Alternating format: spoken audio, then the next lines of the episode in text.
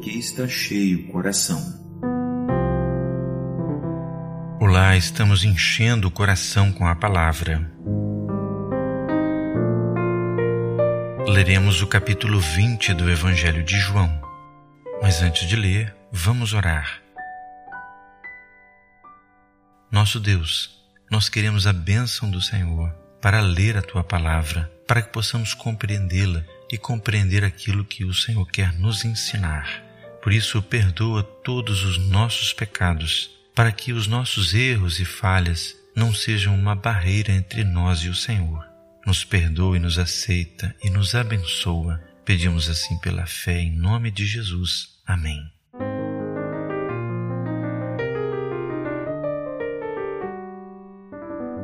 E no primeiro dia da semana, Maria Madalena foi ao sepulcro de madrugada, sendo ainda escuro, e viu a pedra tirada do sepulcro. Correu, pois, e foi a Simão Pedro e ao outro discípulo a quem Jesus amava, e disse-lhes: Levaram o Senhor do sepulcro, e não sabemos onde o puseram. Então, Pedro saiu com o outro discípulo e foram ao sepulcro. E os dois corriam juntos mas o outro discípulo correu mais apressadamente do que Pedro e chegou primeiro ao sepulcro. E, abaixando-se, viu no chão os lençóis, todavia não entrou. Chegou, pois, Simão Pedro, que o seguia, e entrou no sepulcro e viu no chão os lençóis, e que o lenço que tinha estado sobre a sua cabeça não estava com os lençóis, mas enrolado num lugar à parte. Então entrou também o outro discípulo, que chegara primeiro ao sepulcro e viu e creu. Porque ainda não sabiam a Escritura que diz que era necessário que ressuscitasse dos mortos. Tornaram, pois, os discípulos para casa, e Maria estava chorando fora, junto ao sepulcro. Estando ela, pois, chorando, abaixou-se para o sepulcro e viu dois anjos vestidos de branco, assentados onde jazera o corpo de Jesus um à cabeceira e outro aos pés. E disseram-lhe eles: Mulher, por que choras? Ela lhes disse: Porque levaram o meu senhor e não sei onde o puseram. Quero fazer aqui um primeiro comentário. O choro de Maria naquela ocasião aponta simbolicamente para a tristeza do homem ao se dar conta que não tem um Salvador e que não sabe nem mesmo onde procurá-lo. Levaram meu senhor, disse ela, e não sei onde o puseram. A única coisa que haveria de acalmar o coração de Maria e de enxugar as suas lágrimas seria ela se encontrar com o próprio Jesus, o que se dá logo em seguida. Por isso, precisamos reconhecer que precisamos de um Salvador e que não sabemos de fato como procurá-lo, a não ser que ele venha ao nosso encontro como Jesus veio ao encontro de Maria. Talvez esta palavra, este áudio, tenha vindo até você, ao seu encontro, num momento assim, em que você se encontra talvez triste, abatido por não saber onde procurar o Salvador. Entenda, Jesus está falando com você através da sua palavra, para que você possa fazer um concerto com Ele, para que você possa saber que Ele está vivo e que se lembra de você e que cuida de você. Vamos prosseguir? No verso 14. E tendo dito isso, voltou-se para trás e viu Jesus em pé, mas não sabia que era Jesus. Disse-lhe Jesus: Mulher, por que choras? Quem buscas? Ela, cuidando que era o hortelão, disse-lhe: Senhor, se tu o levaste, dize-me onde o puseste e eu o levarei. Disse-lhe Jesus: Maria. Ela voltando-se, disse-lhe: Rabone, que quer dizer mestre. E disse-lhe Jesus: Não me detenhas, porque ainda não subi para meu Pai. Mas vai para meus irmãos e dize-lhes que eu subo para meu Pai e vosso Pai, meu Deus e vosso Deus. Maria Madalena foi e anunciou aos discípulos que vira o Senhor e que ele lhe dissera isso. Chegada, pois, a tarde daquele dia, o primeiro da semana, e cerradas as portas onde os discípulos, com medo dos judeus, se tinham ajuntado, chegou Jesus e pôs-se no meio e disse-lhes: Paz seja convosco. Quero fazer mais um comentário aqui.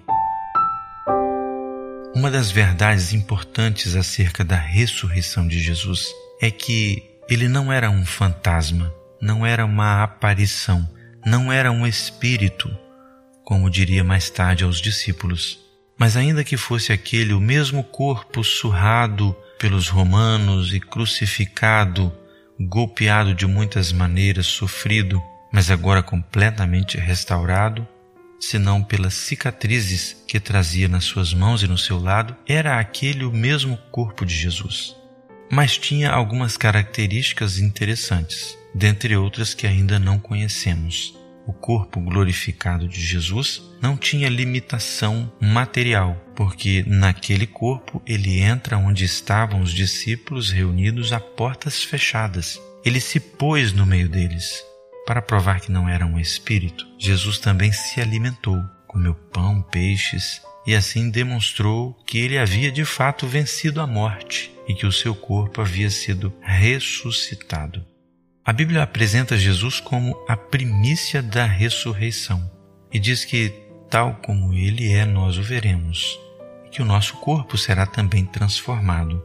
Nosso corpo transformado receberá uma série de características e possibilidades que ainda são desconhecidas para nós, mas cujo conhecimento se torna um motivo a mais para ansiarmos por aquele grande dia onde venceremos as dores, a morte e também as limitações que este mundo nos impõe.